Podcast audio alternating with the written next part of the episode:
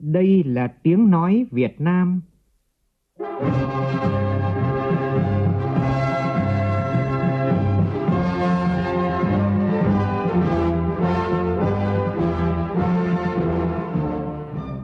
là tiếng nói Việt Nam,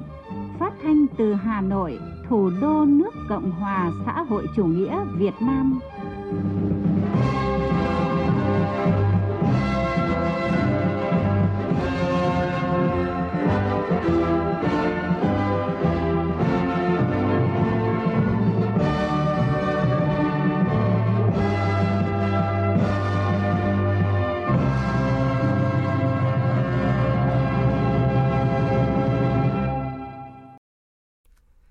Kính chào quý vị và các bạn. Mời quý vị và các bạn nghe chương trình Thời sự chiều của Đài Tiếng nói Việt Nam với những nội dung chính sau đây.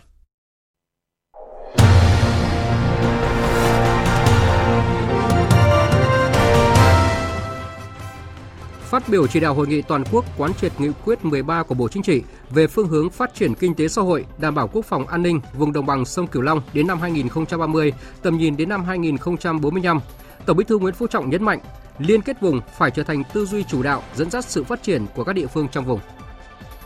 Xử lý nghiêm các sai phạm để bảo vệ các nhà đầu tư và doanh nghiệp chân chính. Đây là yêu cầu của Thủ tướng Phạm Minh Chính tại hội nghị phát triển thị trường vốn an toàn, minh bạch, hiệu quả nhằm ổn định kinh tế vĩ mô, đảm bảo các cân đối lớn của nền kinh tế. Phó Thủ tướng Vũ Đức Đam họp với ban tổ chức Đại hội thể thao Đông Nam Á về công tác chuẩn bị tổ chức SEA Games 31. Các chuyên gia cảnh báo tai họa nếu không ứng xử đúng đắn với sông Sài Gòn. Trong phần tin quốc tế, leo thang căng thẳng Israel-Palestine, quốc tế tìm cách hạ nhiệt trạo lửa Trung Đông. Các bộ trưởng tài chính nhóm G20 bắt tay chống biến đổi khí hậu và phục hồi hậu đại dịch. Hôm nay là ngày trái đất với chủ đề Đầu tư vào hành tinh của chúng ta nhằm nhắc nhở mỗi cá nhân nâng cao ý thức bảo vệ môi trường sống.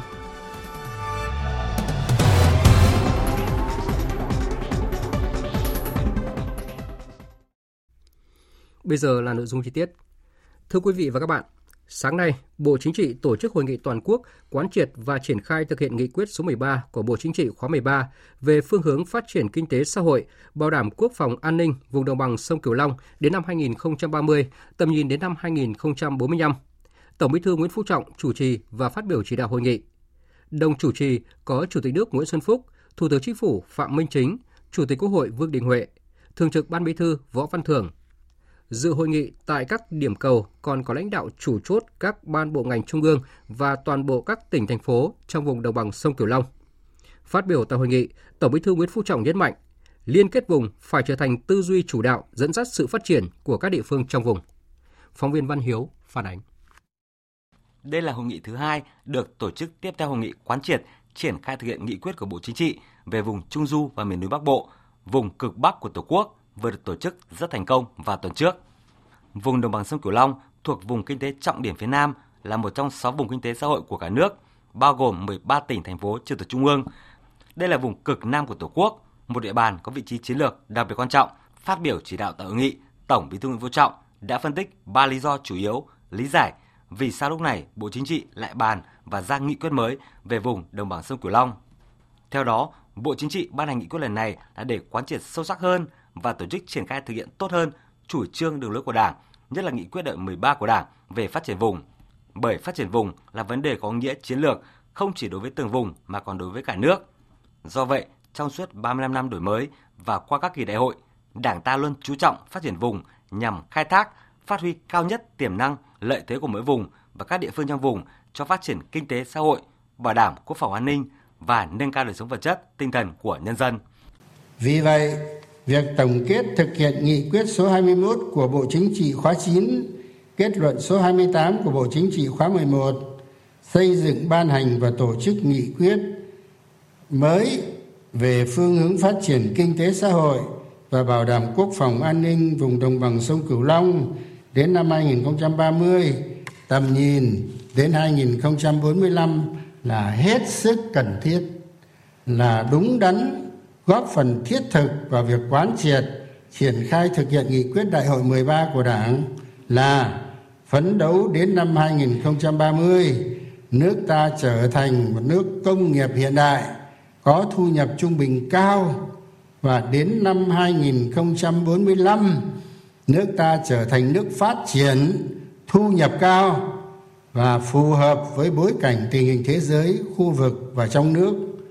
vùng đồng bằng sông cửu long có nhiều thời cơ thuận lợi nhưng mà cũng không ít khó khăn thách thức mới đan xen. Lý do thứ hai bộ chính trị ban hành nghị quyết mới lần này là để tạo ra một bước đột phá mới trong việc phát huy vai trò vị trí quan trọng đặc biệt và khai thác có hiệu quả hơn tiềm năng lợi thế phát triển to lớn của vùng trong giai đoạn mới. Khẳng định đồng bằng sông Cửu Long là một vùng đất giàu truyền thống lịch sử, văn hóa và cách mạng, hào hùng và rất vẻ vang, là địa bàn sinh sống gắn bó đoàn kết lâu đời của cộng đồng các dân tộc Việt, Khmer, Hoa, Chăm với những nét văn hóa hết sức đặc thù và nền văn minh sông nước độc đáo như giao thông chủ yếu sử dụng ghe, thuyền, các điểm quần cư nông thôn gắn liền với hệ thống kênh rạch, sống chung với lũ và phương thức khai thác các sản vật mùa khô và mùa nước nổi. Tổng Bí thư Nguyễn Phú Trọng bày tỏ người dân nơi đây kết tinh nhiều đức tính quý báu chịu thương chịu khó tự chủ, tự lực, tự cường, năng động, sáng tạo, kiên cường, bất khuất, vượt qua những cảnh ngộ bất chắc của cuộc sống, luôn coi trọng nghĩa tình, sống bình dị, chân thực, chân tình, cởi mở, phóng khoáng, mang nặng tình yêu thương con người với cảnh quan cỏ cây, sông nước. Đúng như lời trong một bài thơ chín dòng sông hò hẹn quê tôi đó tràn đầy sức trẻ quyết vươn lên dáng vẻ đất chín rồng cho đẹp giàu miền châu thổ cửu long lý do thứ ba theo tổng bí thư nguyễn phú trọng là bộ chính trị ban hành nghị quyết mới lần này là để tiếp tục phát huy những kết quả thành tựu to lớn đã đạt được khắc phục những hạn chế yếu kém còn tồn tại và vượt qua những khó khăn thách thức mới đang đặt ra. Đề cập về ý tưởng mới, tinh thần mới, nội dung mới của nghị quyết Bộ Chính trị lần này, Tổng Bí thư Nguyễn Phú Trọng nêu rõ, nếu như nghị quyết số 21 chỉ nêu rất ngắn gọn 15 dòng về phương hướng chung thì nghị quyết lần này đã đề ra 6 quan điểm chỉ đạo quan trọng và rất mới mẻ. Để tạo chuyển biến có tính đột phá trong việc phát huy tốt hơn nữa tiềm năng lợi thế của vùng và khắc phục triệt để những hạn chế yếu kém còn tồn tại trong thời gian qua nghị quyết lần này tiếp tục khẳng định vị trí vai trò đặc biệt quan trọng của vùng không chỉ về kinh tế đâu, về cả chính trị, kinh tế, văn hóa, xã hội, môi trường, quốc phòng, an ninh và đối ngoại. Yêu cầu phải phát triển nhanh và bền vững, phù hợp với vị trí vai trò chiến lược của vùng. Coi đây là nhiệm vụ xuyên suốt, trọng tâm, có ý nghĩa quan trọng đối với phát triển của các địa phương trong vùng và cả nước phải đặt vấn đề phát triển vùng trong tổng thể phát triển chung của cả nước, bảo đảm phù hợp với chiến lược phát triển kinh tế xã hội của cả nước, thống nhất với quy hoạch quốc gia, phù hợp với chiến lược phát triển bền vững, chiến lược tăng trưởng xanh quốc gia, thích ứng với biến đổi khí hậu, lấy con người là trung tâm, tài nguyên nước là yếu tố cốt lõi, tôn trọng quy luật tự nhiên phù hợp với điều kiện thực tế của vùng chú trọng bảo vệ tôn tạo và phát triển văn hóa xã hội và bảo vệ tài nguyên môi trường hệ sinh thái tự nhiên tăng cường và đổi mới liên kết vùng hoàn thiện thể chế chính sách điều phối phát triển vùng một cách hiệu quả thúc đẩy liên kết giữa các địa phương trong vùng và giữa vùng với thành phố Hồ Chí Minh và vùng Đông Nam Bộ, mở rộng kết nối với các nước trong khu vực ASEAN, đặc biệt là với các nước thuộc tiểu vùng sông Mekong. Cho biết về mục tiêu của nghị quyết lần này của Bộ Chính trị, Tổng Bí thư Nguyễn Phú Trọng khẳng định có thể xem đây là nội dung hoàn toàn mới. Nếu như nghị quyết số 21 trước đây không đề cập thì nghị quyết lần này đã xác định rất rõ mục tiêu tổng quát và một số chỉ tiêu cụ thể đến năm 2030 và tầm nhìn đến năm 2045. Nghị quyết lần này đã đề ra đầy đủ đồng bộ các giải pháp đáp ứng yêu cầu của giai đoạn phát triển mới, bảo đảm các nhóm nhiệm vụ giải pháp về hoàn thiện thể chế. Từ quốc hội đến chính phủ làm thế nào thấm nhuần cho được cái vai trò vị trí này? Cái vị trí thế này bây giờ cơ chế chính sách thế nào? Nhiệm vụ của giải pháp. Hoàn thiện thể chế chính sách phát triển và đẩy mạnh liên kết vùng về phát triển nhanh, bền vững kinh tế vùng, về phát triển văn hóa, xã hội, nâng cao đời sống vật chất và tinh thần của nhân dân, về bảo đảm vững chắc quốc phòng an ninh, về xây dựng trình đốn đảng và hệ thống chính trị. Đấy là câu hỏi thứ hai tôi xin trả lời như vậy. Thì lần này cái mới là cái gì? Ý nhấn mạnh của nghị quyết là cái gì? Để thực hiện thật tốt, có kết quả thiết thực nghị quyết lần này của bộ chính trị tổng bí thư nguyễn phú trọng đề nghị. Là trên cơ sở đổi mới về tư duy và nhận thức thì cần đẩy mạnh việc xây dựng hoàn thiện thể chế, chính sách phát triển vùng. Tôi đề nghị chính phủ và các cơ quan trung ương cần tăng cường phối hợp với các địa phương trong vùng, khẩn trương xây dựng hoàn thiện, ban hành và triển khai thực hiện luật pháp, chính sách, ưu tiên có tính đặc thù cho phát triển vùng xây dựng và tổ chức thực hiện thật tốt quy hoạch phát triển vùng giai đoạn 2021-2030 và tầm nhìn đến năm 2045 theo hướng xanh, bền vững và toàn diện, phù hợp với quy hoạch tổng thể quốc gia, bảo đảm tích hợp đa ngành gắn kết giữa phát triển nông thôn, nông nghiệp với phát triển công nghiệp và dịch vụ, giữa phát triển đô thị với xây dựng nông thôn mới, giữa phát triển kinh tế với quản lý tài nguyên, bảo vệ môi trường, ứng phó với thiên tai và thích hợp với biến đổi khí hậu, nước biển dâng, xâm nhập mặn, hình thành cho được các chuỗi giá trị ngành, sản xuất sản phẩm của vùng, đẩy mạnh cải cách hành chính, cải thiện môi trường đầu tư kinh doanh, thu hút và sử dụng có hiệu quả mọi nguồn lực cho đầu tư phát triển, ưu tiên bố trí nguồn vốn ngân sách nhà nước kết hợp với huy động các nguồn lực trong xã hội cho đầu tư phát triển các công trình trọng điểm có sức lan tỏa giải quyết các vấn đề phát triển vùng và liên vùng phát triển vùng toàn diện cả về kinh tế văn hóa xã hội gắn với bảo đảm quốc phòng an ninh nơi cực nam của tổ quốc. Tổng bí thư nguyễn phú trọng cũng yêu cầu tăng cường nâng cao hơn nữa chất lượng công tác xây dựng bộ máy tổ chức và cán bộ nâng cao năng lực lãnh đạo sức chiến đấu của các cấp ủy tổ chức đảng, hiệu lực, hiệu quả quản lý của các cấp chính quyền, tăng cường đào tạo, bồi dưỡng đội ngũ cán bộ. Nghiêm túc thực hiện kết luận hội nghị Trung ương 4 khóa 13 về xây dựng chỉnh đốn Đảng và hệ thống chính trị gắn với chỉ thị 05 của Bộ Chính trị, kiên trì kiên quyết đấu tranh phòng chống tham nhũng tiêu cực, thực hành tiết kiệm, chống lãng phí, tăng cường sự lãnh đạo của Đảng, hiệu lực hiệu quả quản lý của các cấp chính quyền, xây dựng đội ngũ cán bộ đảng viên có bản lĩnh chính trị vững vàng tiên phong gương mẫu về đạo đức và lối sống thực hiện nghiêm các chủ trương về đổi mới sắp xếp tổ chức bộ máy tinh gọn hoạt động hiệu lực hiệu quả liêm chính trong sạch. Giáo dục bồi dưỡng nâng cao đạo đức cách mạng cho đội ngũ cán bộ đảng viên và chú ý đào tạo thế hệ trẻ. Xây dựng đội ngũ cán bộ công chức viên chức có bản lĩnh chính trị, tính chuyên nghiệp cao và năng lực sáng tạo, tiếp tục cải cách hành chính, phát triển chính quyền điện tử, hướng đến chính quyền số, nền kinh tế số và xã hội số, đô thị thông minh, đề cao trách nhiệm của người đứng đầu, khuyến khích, tạo điều kiện thuận lợi và bảo vệ cán bộ đổi mới, dám đổi mới sáng tạo, dám nghĩ, dám làm, dám chịu trách nhiệm vì lợi ích chung, khơi dậy tinh thần cống hiến của cán bộ, công chức, đổi mới công tác dân vận và hoạt động giám phát giám sát, phản biện xã hội của mặt trận tổ quốc việt nam, củng cố khối đại đoàn kết toàn dân tộc, xây dựng tình đoàn kết hữu nghị giữa nhân dân ta với các nước bạn.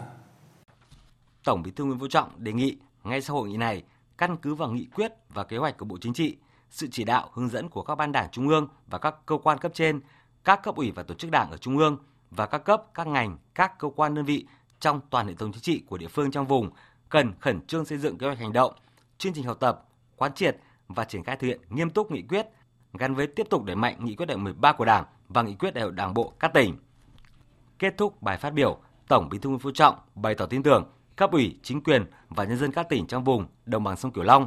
nhất định sẽ phát huy truyền thống cách mạng vẻ vang của phong trào đồng khởi khí phách anh hùng thành đồng tổ quốc và phẩm chất cao quý rất tốt đẹp của người miền Tây cùng với các ban bộ ngành trung ương và cấp ủy chính quyền các cấp trong cả nước, nhất là thành phố Hồ Chí Minh và toàn vùng kinh tế trọng điểm phía Nam đã đổi mới, nỗ lực phấn đấu rồi, càng đẩy mạnh đổi mới, nỗ lực phấn đấu mạnh mẽ hơn nữa, thực hiện thắng lợi nghị quyết của Bộ Chính trị lần này, tạo ra bước chuyển mới có tính đột phá trong phát triển kinh tế xã hội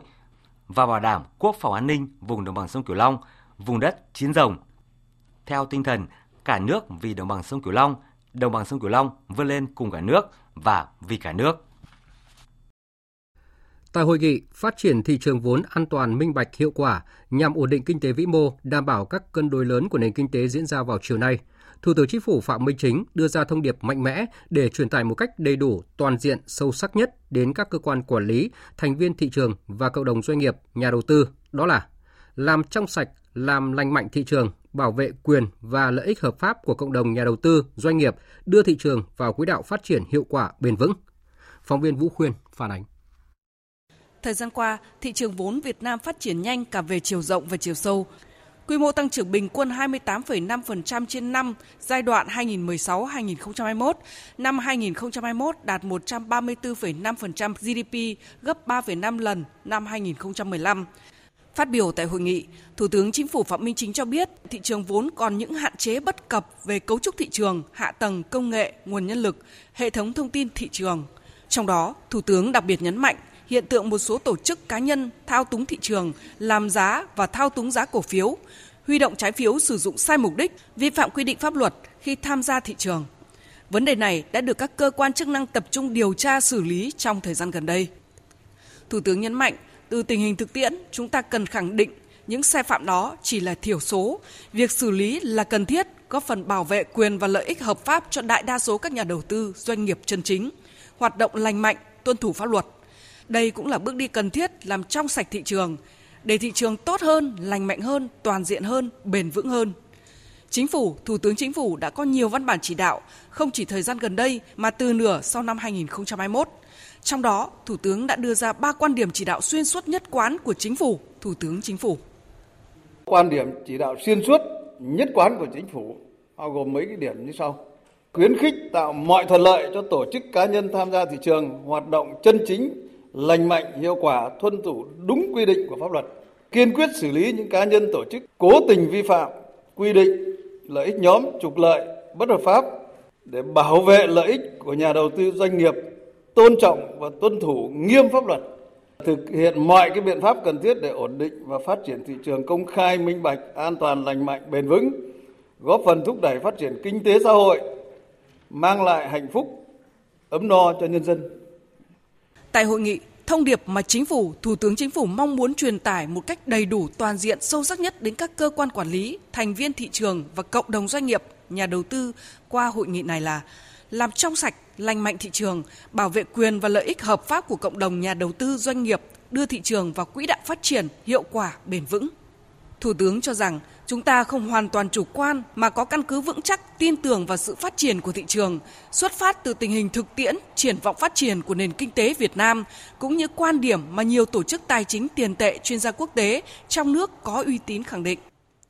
Thị trường vốn, thị trường chứng khoán Việt Nam có những yếu tố và nền tảng vững chắc từ tiềm lực, triển vọng của kinh tế và sự năng động hiệu quả của khu vực sản xuất kinh doanh để có thể vượt lên trở thành một trong những thị trường mới nổi thành công của khu vực và thế giới. Tại hội nghị này, Thủ tướng đề nghị tập trung phân tích đánh giá nhận định thực trạng tình hình thị trường, kết quả đạt được, những hạn chế yếu kém nguyên nhân, bài học kinh nghiệm, nhận diện những vấn đề chính sách chủ yếu đặt ra, các biện pháp khắc phục trong ngắn hạn và định hướng chiến lược, giải pháp trong trung hạn và dài hạn để thị trường phát triển ổn định, an toàn, hiệu quả và bền vững. Về cơ chế quản lý, kiểm tra giám sát thị trường, trong đó cần trả lời những câu hỏi tại sao vẫn còn để xảy ra những trường hợp thao túng thị trường chứng khoán, vi phạm những quy định pháp luật về phát hành trái phiếu doanh nghiệp. Phải chăng là do công tác kiểm tra giám sát còn yếu, chưa nghiêm hay sự phối hợp giữa các cơ quan chức năng còn chưa chặt chẽ? Về thông tin thị trường, tính công khai minh bạch và trách nhiệm giải trình, cần có cơ chế chính sách biện pháp gì để bảo đảm quyền và lợi ích hợp pháp của các chủ thể, nhà đầu tư, doanh nghiệp tham gia thị trường. Thủ tướng cho biết, ngay sau hội nghị này, chính phủ sẽ ban hành nghị quyết về các nhiệm vụ và giải pháp về ổn định và phát triển thị trường vốn an toàn, minh bạch, hiệu quả, góp phần ổn định kinh tế vĩ mô, bảo đảm các cân đối lớn của nền kinh tế.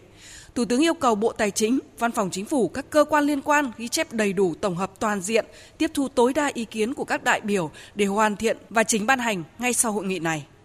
Tại hội nghị, các đại biểu đã nghe báo cáo của Bộ Tài chính, Ngân hàng Nhà nước, Bộ Công an và các ý kiến của đại diện một số doanh nghiệp tổ chức tín dụng, ý kiến của các tổ chức quốc tế, Hiệp hội Thị trường Trái phiếu Việt Nam và một số chuyên gia, nhà nghiên cứu chuyên sâu về lĩnh vực này.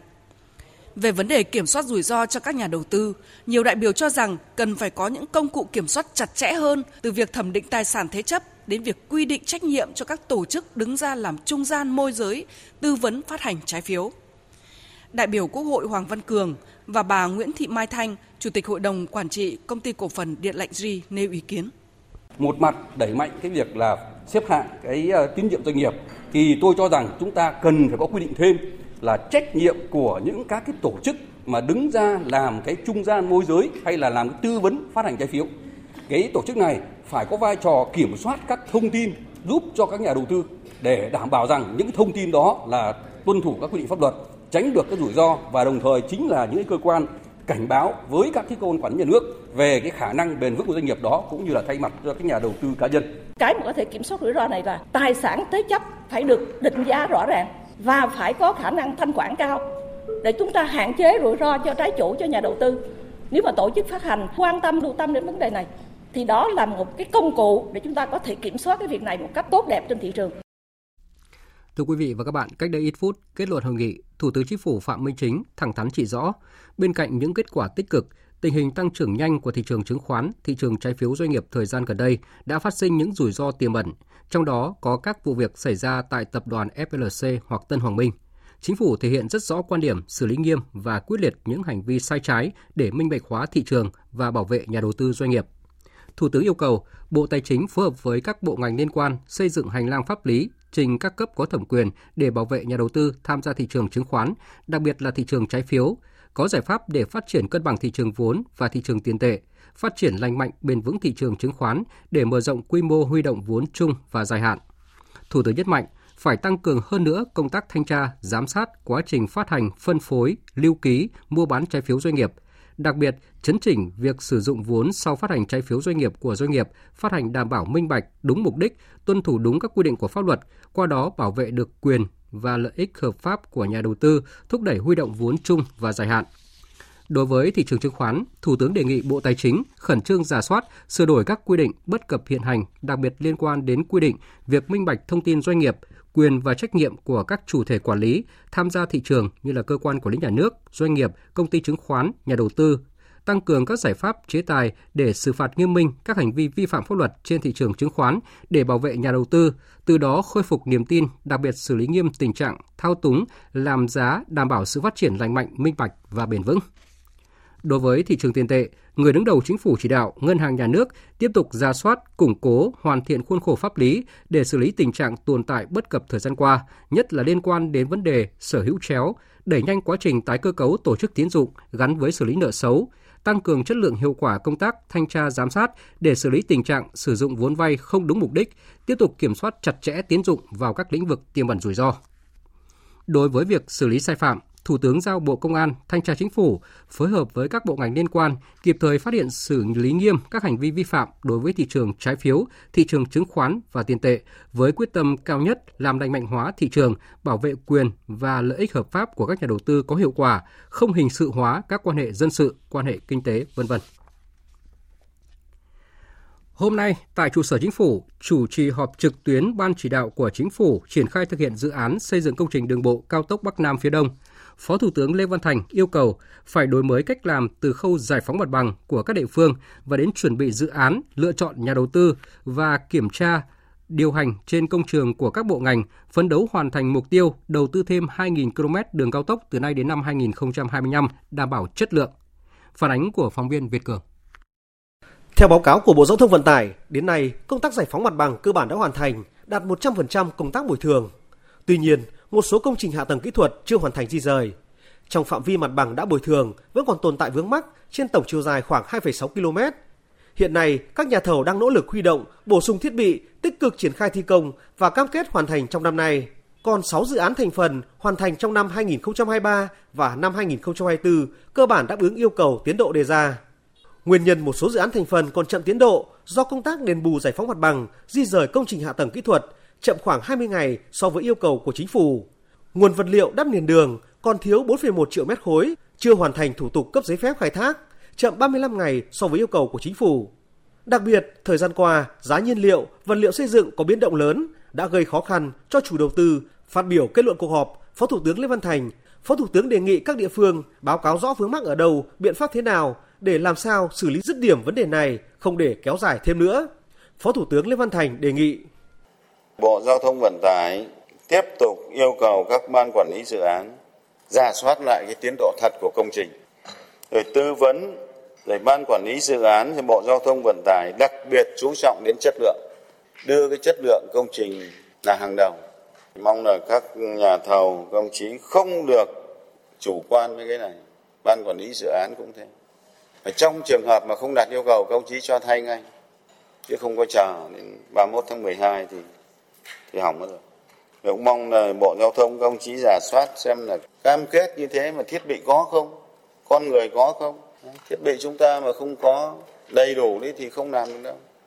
Đối với các dự án thuộc giai đoạn 2021-2025, Phó Thủ tướng đánh giá cao các bộ ngành địa phương đang tích cực triển khai nhiệm vụ được giao. Trong đó, tất cả 12 địa phương đã thành lập ban chỉ đạo và hội đồng giải phóng mặt bằng để tiến hành đo đạc kiểm đếm, Phó Thủ tướng đề nghị lãnh đạo Bộ Giao thông Vận tải xuống tận hiện trường làm việc với các nhà thầu, ban quản lý dự án về vật liệu đắp nền của dự án, đồng thời các bộ ngành đẩy nhanh tiến độ giải quyết các thủ tục liên quan. Phó Thủ tướng cũng yêu cầu các địa phương triển khai khẩn trương công tác đo đạc kiểm đếm, lên phương án bồi thường giải phóng mặt bằng tái định cư, phấn đấu bàn giao ít nhất 70% diện tích mặt bằng của các gói thầu xây dựng đến 31 tháng 12 năm nay. Đồng thời, làm tốt công tác tuyên truyền, vận động người dân, ủng hộ chủ trương đầu tư, xây dựng được cao tốc và chấp hành nghiêm các quy định về xây dựng. Phó Thủ tướng yêu cầu Bộ Tài nguyên và Môi trường khẩn trương hoàn thiện hồ sơ báo cáo Ủy ban Thường vụ Quốc hội phê duyệt chuyển mục đích sử dụng đất cho dự án. Bộ Giao thông Vận tải thẩm tra phê duyệt 12 dự án thành phần trước ngày 30 tháng 6 năm nay. Thực hiện thủ tục lựa chọn, chỉ định nhà thầu thi công thực sự có năng lực về tài chính và kinh nghiệm trong lĩnh vực xây dựng. Mục tiêu phải khởi công đồng loạt 12 dự án ngay trong năm nay.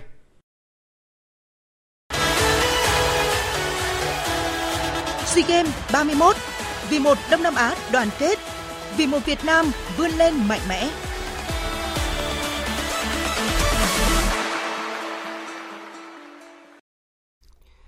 Chiều nay tại trụ sở chính phủ, chủ trì cuộc họp về công tác chuẩn bị tổ chức Đại hội Thể thao Đông Nam Á lần thứ 31, Phó Thủ tướng Chính phủ Vũ Đức Đam, trưởng ban chỉ đạo quốc gia Đại hội Thể thao Đông Nam Á lần thứ 31, yêu cầu các bộ ngành địa phương tiếp tục phối hợp chặt chẽ để xử lý ngay các vấn đề khó khăn, vướng mắc và khẩn trương hoàn thành công tác này. Tin của phóng viên Phương Thoa. Theo ban tổ chức SEA Games 31, đến nay các công tác chuẩn bị tổ chức đại hội đã cơ bản hoàn thành, sẵn sàng cho ngày hội thể thao lớn nhất trong khu vực. Ban tổ chức SEA Games 31 đã phê duyệt và chỉ đạo triển khai các phương án, kế hoạch bảo đảm an toàn, an ninh, y tế và kiểm tra doping – phòng chống dịch bệnh COVID-19, hậu cần và dịch vụ công cộng, giao thông, đào tạo tình nguyện viên, chuẩn bị lễ khai mạc và bế mạc. Các địa phương tích cực triển khai các khâu chuẩn bị các hoạt động bảo đảm y tế, an toàn vệ sinh thực phẩm, hậu cần, giao thông. Đáng chú ý một số nội dung liên quan đến tổ chức đại hội được thực hiện bằng phương thức xã hội hóa, không sử dụng ngân sách nhà nước như xây dựng vận hành các hệ thống thông tin phục vụ đăng ký và quản lý đại hội, tổ chức thi đấu các môn e-sport, bowling, ba môn phối hợp, Pilat và Snooker. Về các công việc từ nay đến trước ngày khai mạc Đại hội SEA Games 31, Phó Tổng cục trưởng phụ trách Tổng cục Thể dục Thể thao Trần Đức Phấn cho biết, ban tổ chức sẽ tổ chức đào tạo và bố trí các tình nguyện viên, đồng thời triển khai phương án đảm bảo an ninh trật tự và tổ chức lễ xuất quân Đoàn Thể thao Việt Nam. Trong cái giai đoạn sắp tới đây thì mà chúng tôi đã triển khai tổng giả soát công tác chuẩn bị tổ chức của SEA Games tại các địa phương tôi sẽ tiến hành kiểm tra trong tới. Các cái địa phương mà tham gia tổ chức SEA Games trong đó có Hà Nội và 11 địa phương khác trong quá trình chuẩn bị tổ chức uh, hướng dẫn phương án về phòng chống dịch.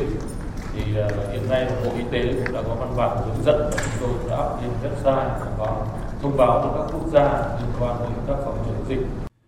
sau khi nghe đại diện các bộ ngành báo cáo, Phó Thủ tướng Vũ Đức Đam đã có ý kiến chỉ đạo cần tháo gỡ những vấn đề còn vướng mắc trong công tác chuẩn bị SEA Games 31 Cụ thể là việc chuẩn bị lễ khai mạc, bế mạc, điều phối phương tiện vận tải phục vụ các đoàn thể thao, việc chậm tiến độ một số hạng mục cải tạo, nâng cấp, mua sắm trang thiết bị phục vụ thi đấu, quy trình phòng chống dịch bệnh tại các điểm thi đấu, xử lý tình huống vận động viên, huấn luyện viên bị nhiễm COVID-19. Phó Thủ tướng Vũ Đức Đam yêu cầu các bộ ngành địa phương tiếp tục phối hợp chặt chẽ, hiệu quả để xử lý ngay các vấn đề khó khăn theo đúng thẩm quyền, nhất là các thủ tục hành chính, khẩn trương hoàn thành các nhiệm vụ được giao, tổ chức chu đáo, thành công SEA Games 31. Đặc biệt lưu ý đảm bảo công tác phòng chống dịch COVID-19 trong quá trình diễn ra SEA Games 31, cần có quy trình hướng dẫn đối với các khán giả cổ động viên tới các địa điểm thi đấu, đảm bảo an toàn dịch bệnh. Chuyển sang các tin đáng chú ý khác.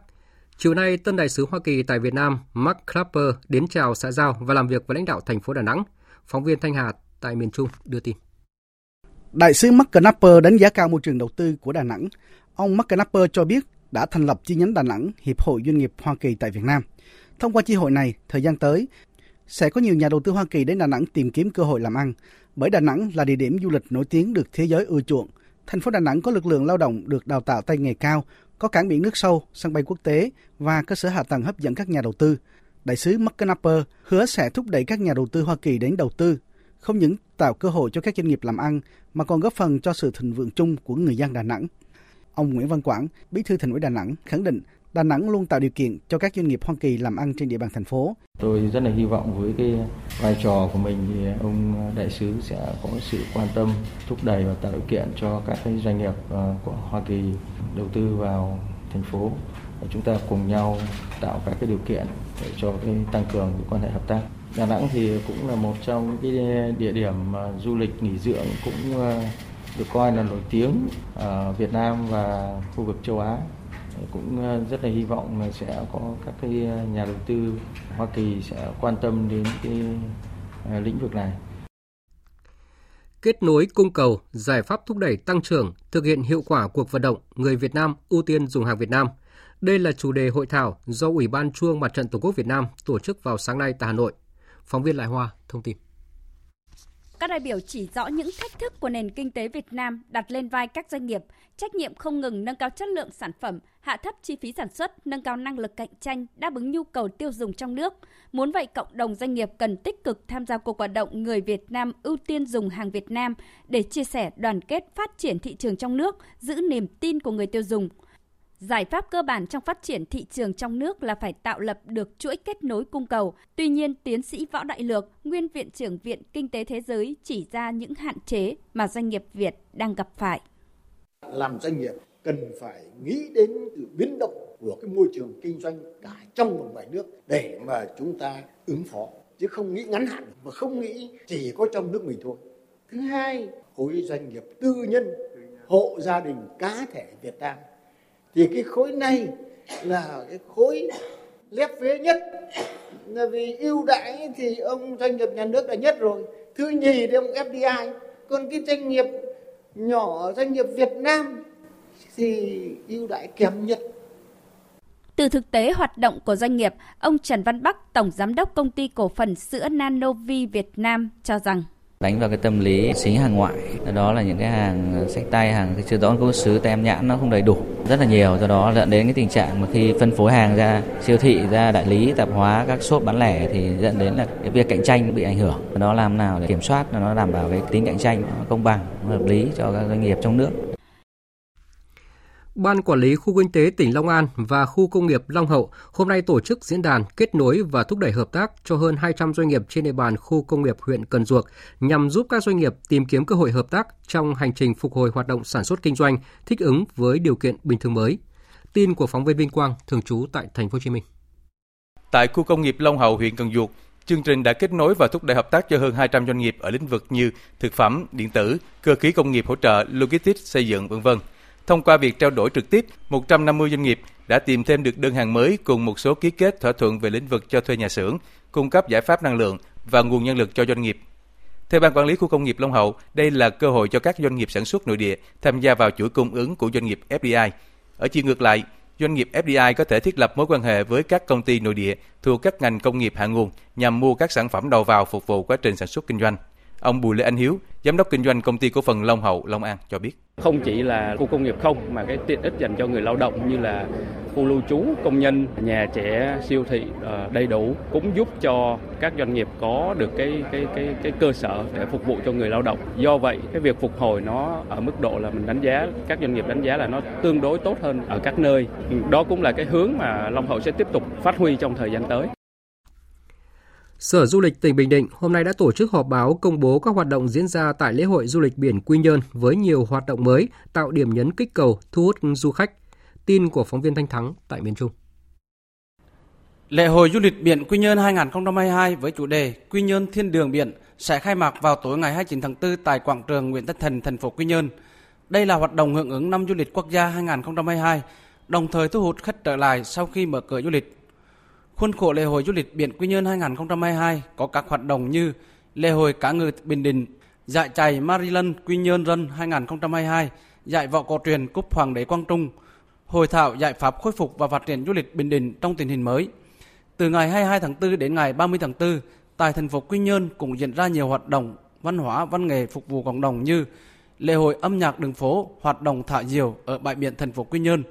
Lần đầu tiên thành phố Quy Nhơn tổ chức lễ hội đường phố gắn với các hoạt động ẩm thực, giới thiệu văn hóa con người vùng biển Bình Định. Ông Trần Văn Thân, Giám đốc Sở Du lịch tỉnh Bình Định cho biết. À, Quy Nhơn Thiên Đường Biển, đây là cái điểm nhấn lớn nhất của cái chuỗi sự kiện lễ hội. Xem như là một cái thương hiệu của du lịch Quy Nhơn Bình Định. Sở Du lịch Bình Định chúng ta có văn bản gửi cho các cơ sở kinh doanh du lịch các địa phương đẩy nhanh công tác chuẩn bị tiếp đón khách. Nếu như khách du lịch đến Quy Nhơn Bình Định có những vấn đề gì mà cần giải đáp hoặc là giúp đỡ, chúng tôi có đường dây nóng mà giúp cho du khách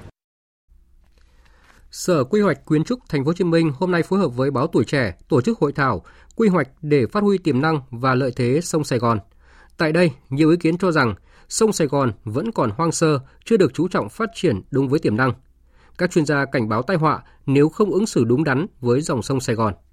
Phản ánh của phóng viên Tỷ Huỳnh thường trú tại Thành phố Hồ Chí Minh. Các chuyên gia đồng quan niệm cho rằng sông Sài Gòn là con sông di sản gắn với lịch sử, văn hóa con người thành phố Hồ Chí Minh và có ý nghĩa quan trọng về kinh tế, thương mại. Tuy nhiên, một bộ phận người dân đang quay lưng và ứng xử không tương xứng với giá trị của dòng sông Sài Gòn mang lại. Ông Nguyễn Đỗ Dũng, tổng giám đốc công ty NCT Singapore nhận định thời gian tới, thành phố Hồ Chí Minh cần gia tăng hệ số sử dụng đất để tạo không gian công cộng. Sông Sài Gòn phải là mặt tiền đô thị. À, hiện nay sông Sài Gòn chưa không trung tâm Hồ Chí Minh của chúng ta thì phần lớn thành phố đang quay lưng vào sông Sài Gòn. Trong khi đó thì đây là cái không gian mở quan trọng nhất và tốt nhất mà chúng ta đang có. Chúng ta phải biến đây trở thành mặt tiền của toàn bộ thành phố Hồ Chí Minh. Kiến trúc sư Hồ Viết Vinh nhận định với đặc thù chế độ thủy văn bán nhật triều, dòng chảy của sông Sài Gòn thay đổi liên tục, buổi sáng dòng nước chảy ra, buổi chiều nước lại chảy vào. Do đó, kiến trúc sư Hồ Viết Vinh nhấn mạnh, ý thức giữ gìn vệ sinh môi trường của người dân thành phố Hồ Chí Minh phải lớn gấp 2 đến 4 lần người dân sống dọc các con sông khác. Ngoài ra, phát triển nhà cao tầng ven sông cũng là vấn đề được các chuyên gia quan ngại. Bây giờ gió từ sông Sài Gòn mà điều phối từ cái vịnh Cần Giờ đi ngược lên và thổi vào đô thị nếu chúng ta bê từ hóa cái này thì bên trong sẽ rất ngột ngạt và biến cái nhiệt độ bên trong thành phố sẽ tăng lên rất cao do không trao đổi nhiệt được với cái bờ sông và như vậy là nửa thế kỷ nữa thì thành phố Hồ Chí Minh sống trong sự nóng bức và như vậy chúng ta có nên đổi một chút tăng trưởng GDP bằng cái việc là cả một cái đô thị lớn như vậy chịu ảnh hưởng của cái biến đổi khí hậu do cái quá trình đảo nhiệt đô thị gây ra hay không?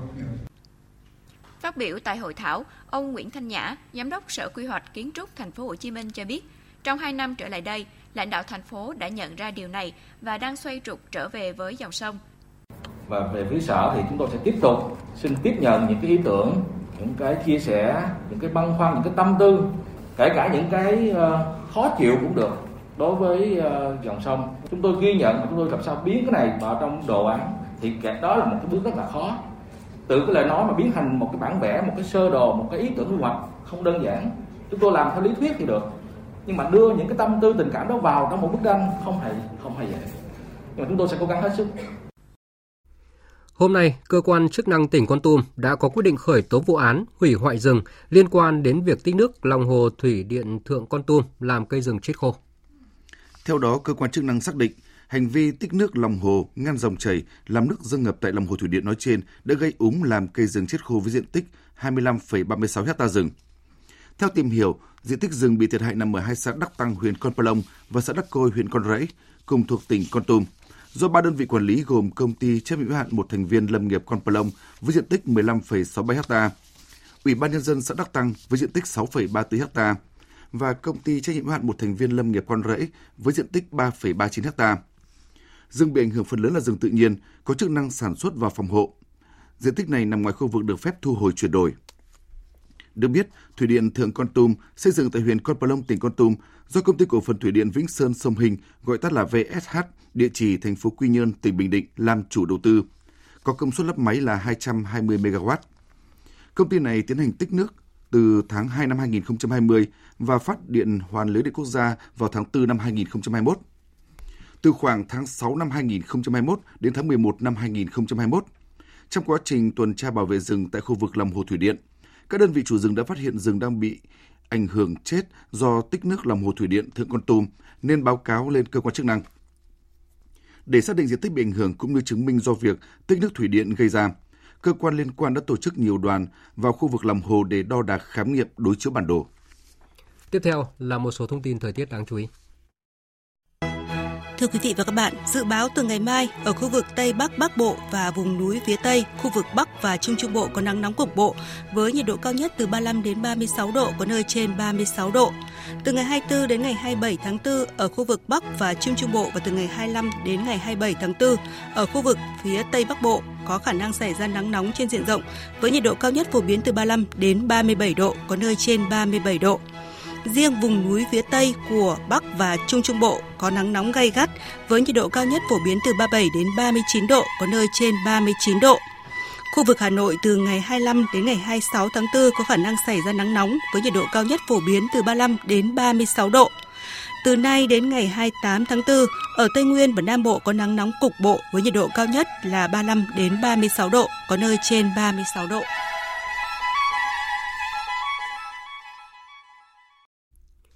Mời quý vị và các bạn nghe tiếp chương trình với phần tin thế giới.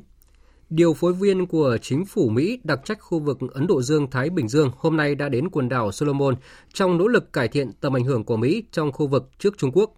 Tin của phóng viên Việt Nga thường trú tại Australia theo dõi khu vực châu Đại Dương. Phái đoàn quan chức cấp cao của Mỹ do điều phối viên Ấn Độ Dương-Thái Bình Dương của Hội đồng An ninh Quốc gia Mỹ Kurt Campbell và trợ lý Ngoại trưởng phụ trách khu vực Đông Á và Thái Bình Dương Daniel Crittenbrink dẫn đầu đã đến thủ đô Oniara để hội đàm với chính phủ quần đảo Solomon. Theo tin từ truyền thông khu vực, thỏa thuận hợp tác an ninh vừa được quốc đảo Thái Bình Dương và Trung Quốc ký kết là một nội dung quan trọng sẽ được phía Mỹ đề cập trong các cuộc hội đàm với các quan chức cấp cao của Solomon. Trong khi đó, theo tin từ Đại sứ quán Mỹ tại Papua New Guinea, trong cuộc gặp với chính phủ Solomon, phái đoàn Mỹ sẽ trao đổi về kế hoạch mở cửa đại sứ quán tại Solomon.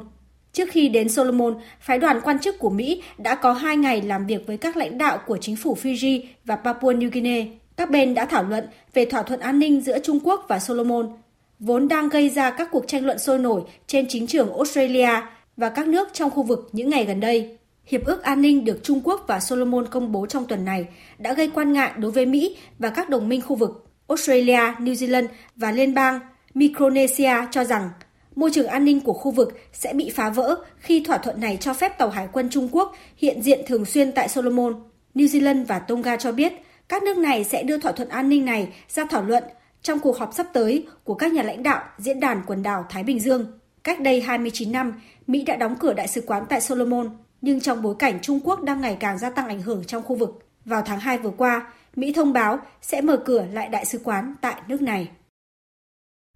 Hôm nay, thị trưởng thành phố Mariupol đã kêu gọi sơ tán hoàn toàn dân thường khỏi thành phố cảng miền nam Ukraine này. Khu vực được tuyên bố hiện nằm dưới sự kiểm soát của lực lượng Nga. Phát biểu trên truyền hình quốc gia, thị trưởng Pochenko nhấn mạnh vẫn còn khoảng 100.000 người vẫn mắc kẹt ở Mariupol. Bộ Tài chính Anh hôm nay thông báo cho phép thanh toán tiền mua khí đốt của Nga thông qua ngân hàng Gazprom Bank đến ngày 31 tháng 5 tới. Thông báo nêu rõ, quyết định có hiệu lực từ ngày hôm nay đến hết ngày 31 tháng 5 tới. Theo đó cho phép một cá nhân hoặc một công ty tiếp tục thanh toán tiền mua khí đốt theo các hợp đồng bắt đầu được thực hiện từ trước ngày 21 tháng 4, đồng thời cho phép mở hoặc đóng các tài khoản ngân hàng liên quan đến hoạt động thanh toán này. Động thái này nhằm đảm bảo nguồn cung khí đốt cho Liên minh châu EU. Anh áp đặt trừng phạt Gazprom Bank từ ngày 24 tháng 3 vừa qua liên quan đến chiến dịch quân sự đặc biệt của Nga tại Ukraine. Kể từ khi Nga phát động chiến dịch này, anh đã áp đặt trừng phạt đối với hơn 1.200 chính khách, doanh nhân, quan chức, nhà báo và doanh nghiệp của Nga.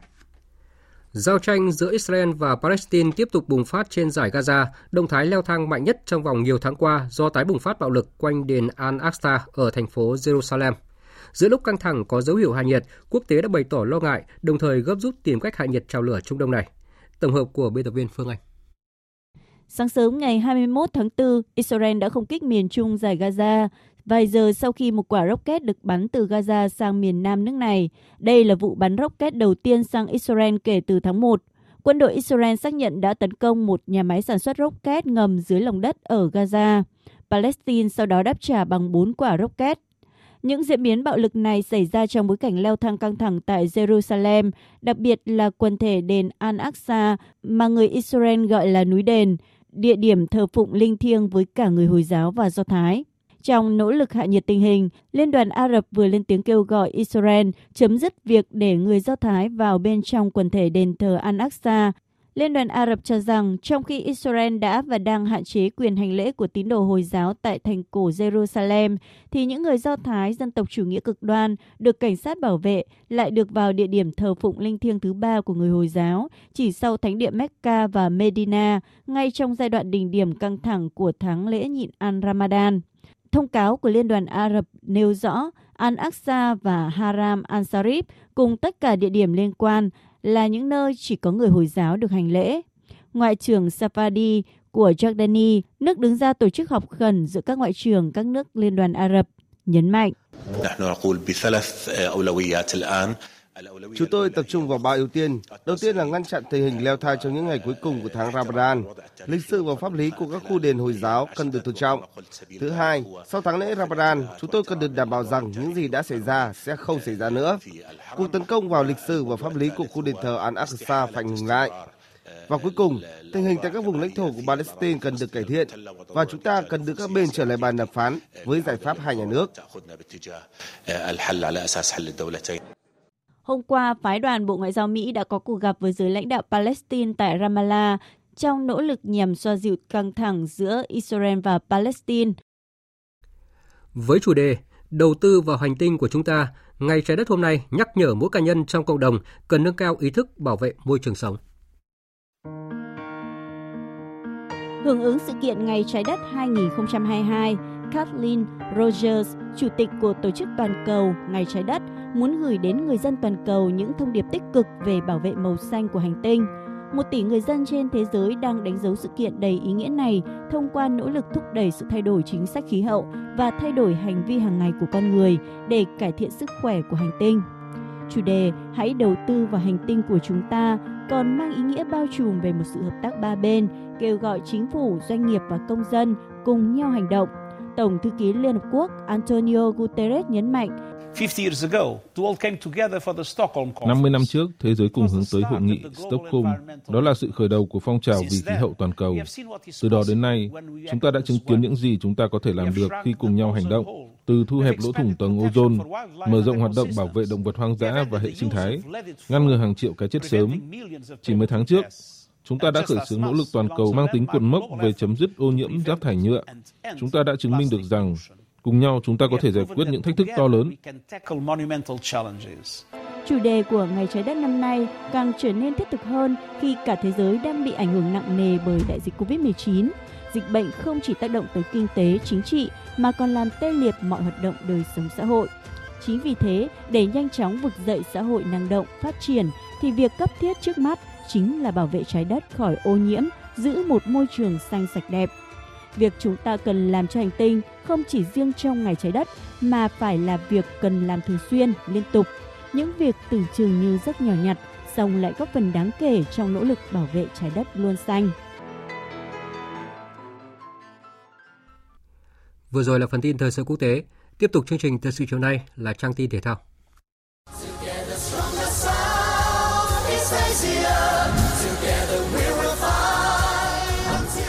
Hướng tới SEA Games 31 Hướng tới SEA Games 31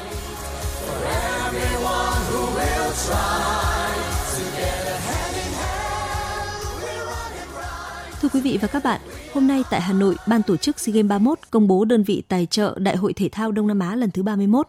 Tập đoàn Bưu chính Viễn thông Việt Nam VNPT là nhà tài trợ kim cương thứ 7 của SEA Games 31. Tại buổi lễ, Thứ trưởng Bộ Văn hóa, Thể thao, Du lịch Hoàng Đạo Cương, Phó trưởng Ban Thường trực Ban tổ chức SEA Games 31 đã gửi lời cảm ơn tới sự góp mặt của VNPT trong công tác tổ chức đại hội. Tôi đánh giá cao những đóng góp quan trọng trong lĩnh vực công nghệ của tập đoàn cho các sự kiện lớn của thể thao Việt Nam và đặc biệt là tại SEA Games 31 được diễn ra vào tháng 5 tới đây tại thủ đô Hà Nội và 11 tỉnh thành lân cận. Tôi tin tưởng rằng Tập đoàn Bưu chính Viễn thông Việt Nam VNPT sẽ phát huy cao nhất khả năng nguồn lực kinh nghiệm của mình để đảm bảo hoàn thành các mục tiêu đặt ra cũng như cam kết với ban tổ chức góp phần vào thành công chung của đại hội. Tại SEA Games 31, VNPT tài trợ cho ban tổ chức đại hội ở nhiều hạng mục như kênh truyền Internet vận hành giám sát tại các trung tâm báo chí, trung tâm truyền hình, trung tâm công nghệ thông tin, trung tâm thẻ, trung tâm eSport và 37 điểm thi đấu tại 12 tỉnh thành. Triển khai tin nhắn SMS truyền thông về SEA Games 31 tới người dân Việt Nam – Đặc biệt, VNPT cũng sẽ đóng góp số lượng thiết bị và chuyên gia kỹ thuật trực hỗ trợ nhập dữ liệu kết quả thi đấu tại các điểm thi đấu trên phần mềm của ban tổ chức trong suốt quá trình tổ chức SEA Games 31. Ông Nguyễn Trường Giang, Tổng Giám đốc Tập đoàn Bưu chính Viễn thông Việt Nam cho biết. Với cái sự thuận lợi của VNPT về kinh nghiệm, về năng lực, hệ thống hạ tầng cũng như là về công nghệ thì chúng tôi cam kết đáp ứng được cái thời gian Ờ, theo đúng như cái thỏa thuận ờ, tài trợ mà chúng tôi đã cam kết đối với ban tổ chức cho tất cả các cái hạng mục hạ tầng truyền dẫn, hạ tầng kết nối, cả phần cố định, cả phần di động cho đến phần hỗ trợ về tương tác với ờ, người dân thông qua cái tổng đài 1800 1031. Dạng sáng nay, đội tuyển bóng đá nữ quốc gia đã về đến Cẩm Phả, Quảng Ninh sau hành trình di chuyển từ Hàn Quốc, kết thúc đợt tập huấn quan trọng để chuyển qua cứ chạy nước rút cuối cùng trước khi bước vào tham dự SEA Games 31. Theo kế hoạch, trong 3 ngày cuối tuần, từ ngày 22 đến ngày 24 tháng 4, ban huấn luyện sẽ cho các cầu thủ hoàn thành giáo án các bài tập thể lực, sức bền, đan xen kỹ chiến thuật. Từ tuần tới, thầy trò huấn luyện viên Mai Đức Trung sẽ bước vào duy trì hai buổi tập mỗi ngày tại sân cửa ông. SEA Games 31 vẫn chưa diễn ra, nhưng thể thao Việt Nam chắc chắn có huy chương tại môn bóng ném trong nhà do chỉ có 3 quốc gia là Thái Lan, Singapore và chủ nhà Việt Nam đăng ký tham gia tranh tài. Tuy nhiên, đội tuyển bóng ném nam và nữ quốc gia vẫn đặt nhiều quyết tâm hơn như vậy với mục tiêu có được thành tích cao nhất. Huấn luyện viên Nguyễn Thanh Tùng của đội tuyển bóng ném nữ quốc gia cho biết.